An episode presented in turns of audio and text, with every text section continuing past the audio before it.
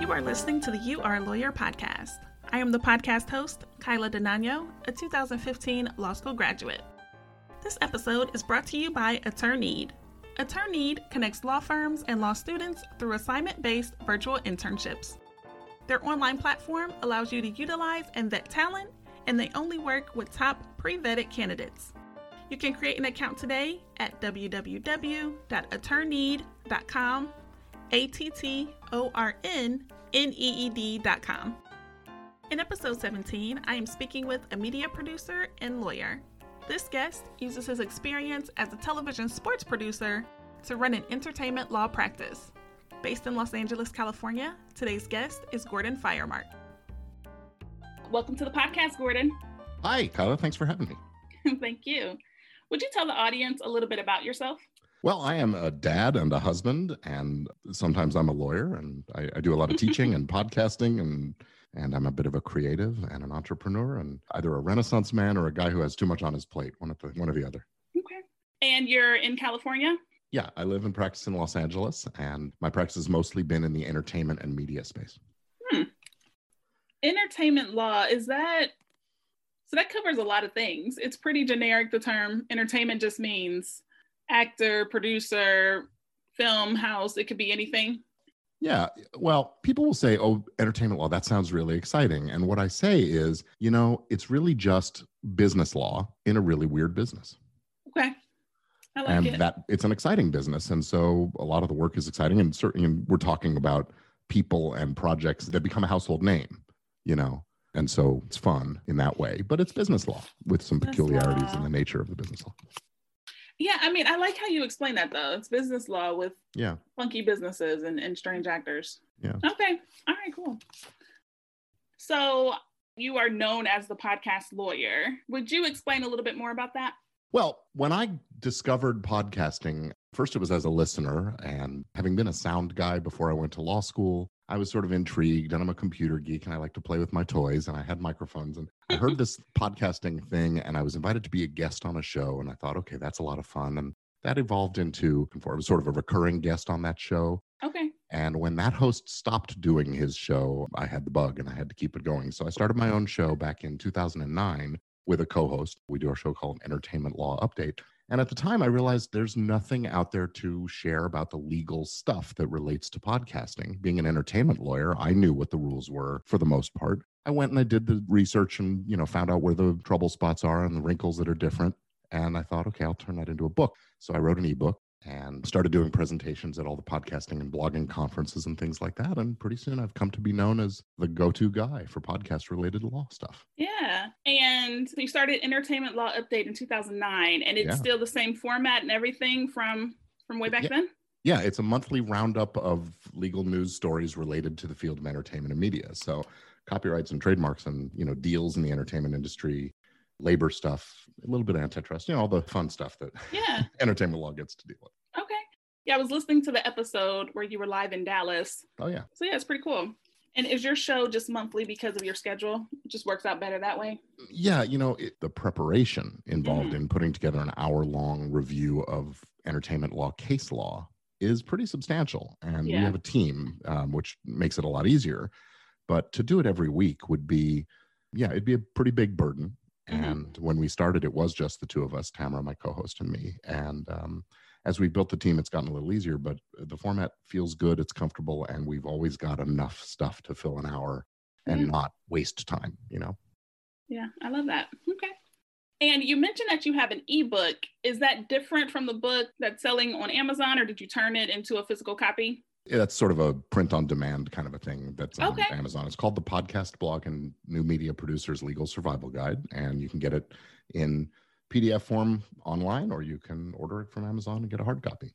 Yeah, so I was looking at it because I have trademarked the podcast name, Oh, which was a big deal for me because I was like, okay, as a lawyer, I have to think five, seven, ten years down the road, right? Exactly. Do I want this to be a big deal? Yes. My name is so simple. Do I want someone to steal it? No. So, but I thought it was the coolest thing ever when I got the report. And it was like, thank you for filing. Here's all your stuff. And I was like, oh my gosh, I'm so official. yeah, that's the fun stuff for us as lawyers to deliver to our clients too, because it's a milestone in their lives, essentially. It is. Kudos to you for getting it done rather Yeah. than just letting it slide. Yeah. So, You'll never know whether it mattered unless somebody else comes along and names their show, you're a lawyer or something like that as well. And then you'll be glad you did. yeah. so it's funny that you have a podcast, but you also enjoy still being a guest. How does that work out? Does that play into your theater background? I think it does to some extent. I think it's really just that I like the sound of my own voice enough that I want to hear it as often as possible. but, you know, for me, the podcast started as a way of positioning myself as an expert in my field. And so hmm. going on other podcasts also helps me do that. And let's face it, podcasters listen to podcasts. So that's where they're going to hear about and find out about me. So it's good for me all around. So I was reading about what you do every day, and I was like, okay, this guy's Superman. You spend your mornings creating content and in your afternoons doing more formal legal work, filing trademarks and copyrights and things like that. And then you also teach. What Yeah. is it that you teach? I teach a course on entertainment law at a local film school here. Okay. I teach uh, a course on intellectual property at a local fashion institute, the Fashion Institute of Design and Merchandising. And sometimes I teach a contracts law class in an online program at Pepperdine Law School. It's a master's in legal studies, not the law degree, but uh, that's an online course, and it's it's a lot of fun. Yeah. What do you enjoy about teaching?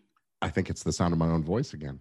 No, you know, the, the truth of it is the reward in in all of what I do really is helping people to get a deeper, clearer understanding of these frameworks of things that we operate within all the time. Mhm. Most people don't ever think about, you know, the fact that we make contracts every single day of our lives.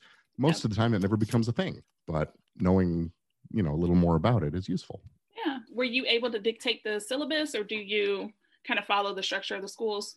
The entertainment law class was a class that I came into after the previous instructor decided to stop, and there was a curriculum in place. But over the years I've been doing it, I've shifted it, and it's really become much more my own. The intellectual property class is something I created from the ground up, again, mm-hmm. with some input from other professors there. And the contracts law class was quite the opposite. It was a very rigidly defined curriculum that I just come in and teach the section. Yeah. I loved contract law when I was in school. Yeah. I thought it was just so cool. I was like, wow, all of those things are contracts. You know, hey, can I come over and mow your lawn for 20 bucks? Yep. I was like, wow. like, I just, I loved it. I thought it was so cool. it's a lot of fun putting together the hypotheticals to talk about in class and, and get the students sort of minds churning as they Mhm. as they start to figure out okay who was the offeror who was the offeree when was the offer valid and when was it you know withdrawn or was it withdrawn all that kind of you know fun contract formation issues are Yeah. are, are uh, interesting So you actually went to school to study film production. Um, Yeah. And you worked in television sports production. What was that like? You know, so I'll, I'll give you the whole backstory because it, it goes a little farther back than that. When I was five years old, I was exposed to live theater and I fell in love with it. And I was really thinking I was going to be a theater guy my whole life. I mean, starting in high school, I was working in uh, in the school theater, of course, but also professionally as a theater sound technician. I mentioned I was a sound geek, Mhm. and I started college thinking I was going to be a theater major. But I was not an actor, and the theater program at the school where I went was mainly an acting program, so it just wasn't a good fit. So I started looking around. So what else can I do, sort of behind the scenes, techie kind of stuff? And that was radio, TV, and film. It was only there that I even discovered any aptitude for the legal and regulatory kind of stuff. But decided not to go to law school straight out of college. Came back to LA and began working for this cable channel that did live sports. And I had a truck and a crew and a deadline every couple of days where we had a game to cover or some kind of an event and it was my job to make sure we got the satellite hooked up right and things happened on time. It was a very stressful, very high energy for a type A person kind of a job. And I loved it. I thrived on it. But sports was never my thing. And I really wanted to be in entertainment, film and TV, that kind of stuff. And so Yeah. just as I was getting ready to make a change is when the Writers Guild went on strike in the late 80s and it was going to be a long one. And so that's when the idea of law school came back and okay, I'll do it Okay. In my work as a lawyer, making you know when I work with clients making films and television shows, I have to know how the Writers Guild collective bargaining agreement works. Okay. When I represent the producer, they're hiring the writer. I need to make sure that the contract I write is in accord with the collective bargaining agreement, uh, and how credit determinations are made and those kinds of things. And, it- and those things affect compensation. So definitely have to have a working knowledge of it. The most real interaction I have with the guild itself is when a client has a dispute with a producer or something like that or a producer has a dispute with a with a writer Mhm. and we're engaged in an arbitration or something like that. And I don't do litigation, so I usually hand that off and I often end up being a witness in those cases. Okay. So law school was always in the back of your mind, and now you had your opportunity and the time to do it. I wouldn't say it was in the back of my mind. I was reminded about it when, Okay. when there was no job opportunities for me to make a leap to. I find that interesting because I didn't go to law school till I was 28. Hmm. So I had an entire career in corporate America, and it was just always in the back of my mind like a nagging fly. It was just Hmm. like law school, law school, law school. And I was just, I knew I would regret it if I never went. So, Yeah, I never had thought about going to law school until that day in college when one of my professors sort of suggested it. And I kind of fell on the floor laughing about it. And then as I started thinking about it, and then I called my parents. My dad was a doctor, my mom was in the healthcare field. And I said, you know, a professor suggested maybe I should think about going to law school. They said, aha, of course. they had never Hmm. thought of it either, but it made perfect sense to them. So it was one of those fortuitous. I'm glad somebody thought of it. the rest is history, as they say. yeah, it's nice that someone saw that in you as well. Yeah. To spark that. Okay. Well, you know, it's interesting. I never thought I wanted to be in the spotlight front and center. Mhm. And now here in my life as a lawyer, teacher, or whatever else, that what do I do? I put Spotlight myself out in the spotlight front and center. Yeah. But not I'm not asking for people to praise my performance. I'm asking them Mhm. to praise my what I what I know and how I share it. when you went to law school, you were thinking about being a producer, and then now Yeah. you actually are producing a couple of shows here and there. Yeah. Did you find that law school did help prepare you for that? Well, law school gave me the perspective and the business acumen that I didn't have, you know, Mhm. having just done sound and lights and that kind of stuff. I probably would have developed it eventually, but it was a fast track to getting that information, that knowledge. And, and it is a new way of thinking about things and understanding how financing works, securities law, you know, those kinds of things definitely helps uh, as a producer. But I'm not saying it's a requirement. You know, there's lots of producers out there who never touched a law book.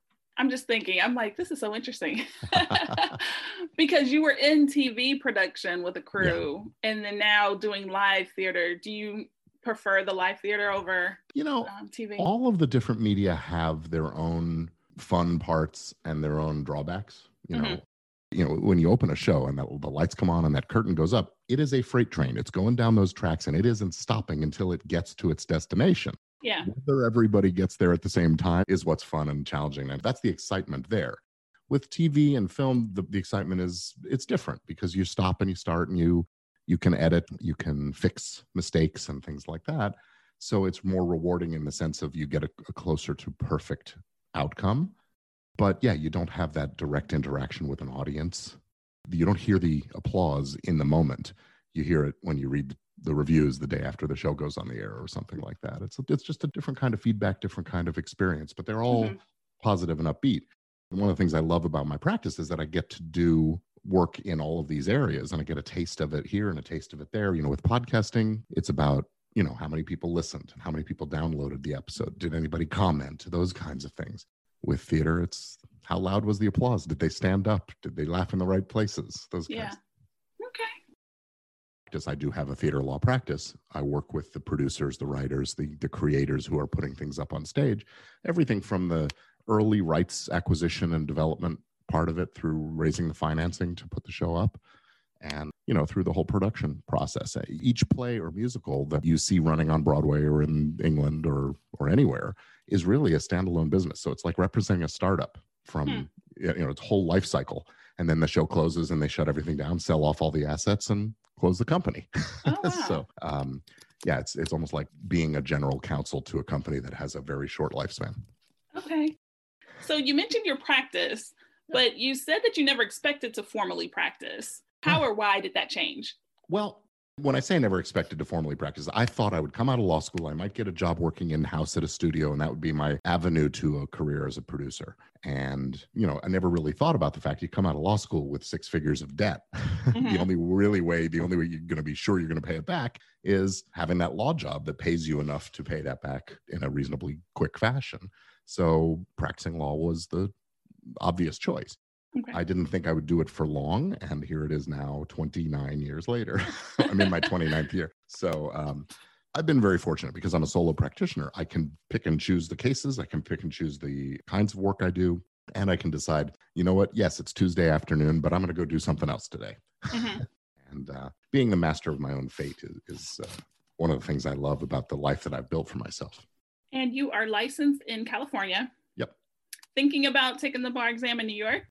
I have thought about it. I have I've even downloaded the form, but I haven't pulled the trigger on actually going and doing it. And here it is now, you know, it's been 30 years of practice.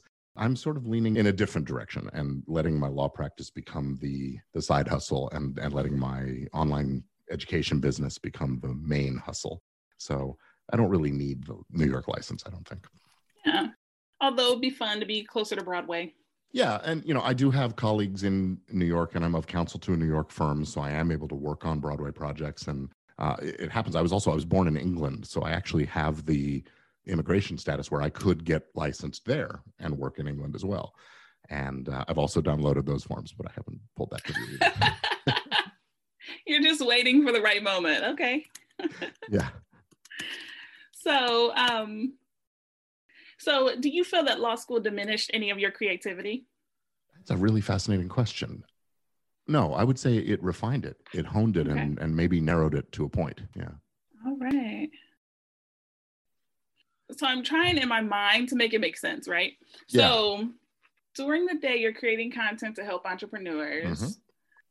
And then you're practicing and then you're teaching. So it almost sounds like you're really a teacher who just practices every now and then. I'm just yeah. looking at how you got here from where you want it to be. It's it's fascinating. Yeah, so. it, you know, it's all it's it's not very linear. I'll agree with you on mm-hmm. that. What it is is it's sort of been an organic growth in one direction, and then that sort of bubbles away for a while, and then something else comes up. And I, you know, when we first met, my wife sort of jokingly she teased me that I had five different jobs because I was I was still working backstage in theater. I was doing sound sometimes yeah. and I was producing shows and I was teaching classes and I was running a law practice and you know this that and the other thing.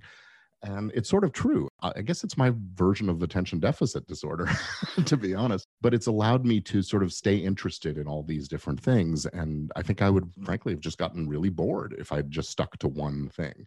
Yeah. And, um, you know, one of the things that I find really exciting is being able to help people all across the spectrum. You know, there are some people who just you know they want things done for them and as a lawyer i can do it for them. Some people want to know all of the moving parts going on underneath and them i can teach. And mm-hmm. some people want to know how to do it themselves or what they can do themselves before they need to bring in the lawyers. And for those folks i'm creating online products and courses. Yeah. It makes sense. I wonder how many other lawyers juggle that's work, like question. constantly doing so many other things because I definitely have to have my hands in five different things. I mean, you know, there's an upside to that, and that's the excitement and, and being able to always stay interested. The yeah. downside is that without really precise focus, things it takes longer to get where you're going. Mm-hmm. You know, if you're always taking little side trips, oh, that looks interesting, I'll go over there. You're not making a straight beeline to a destination. My yeah. destination is enjoy the journey which is so anti-lawyer, but it, it's not though, right? It worked out for you.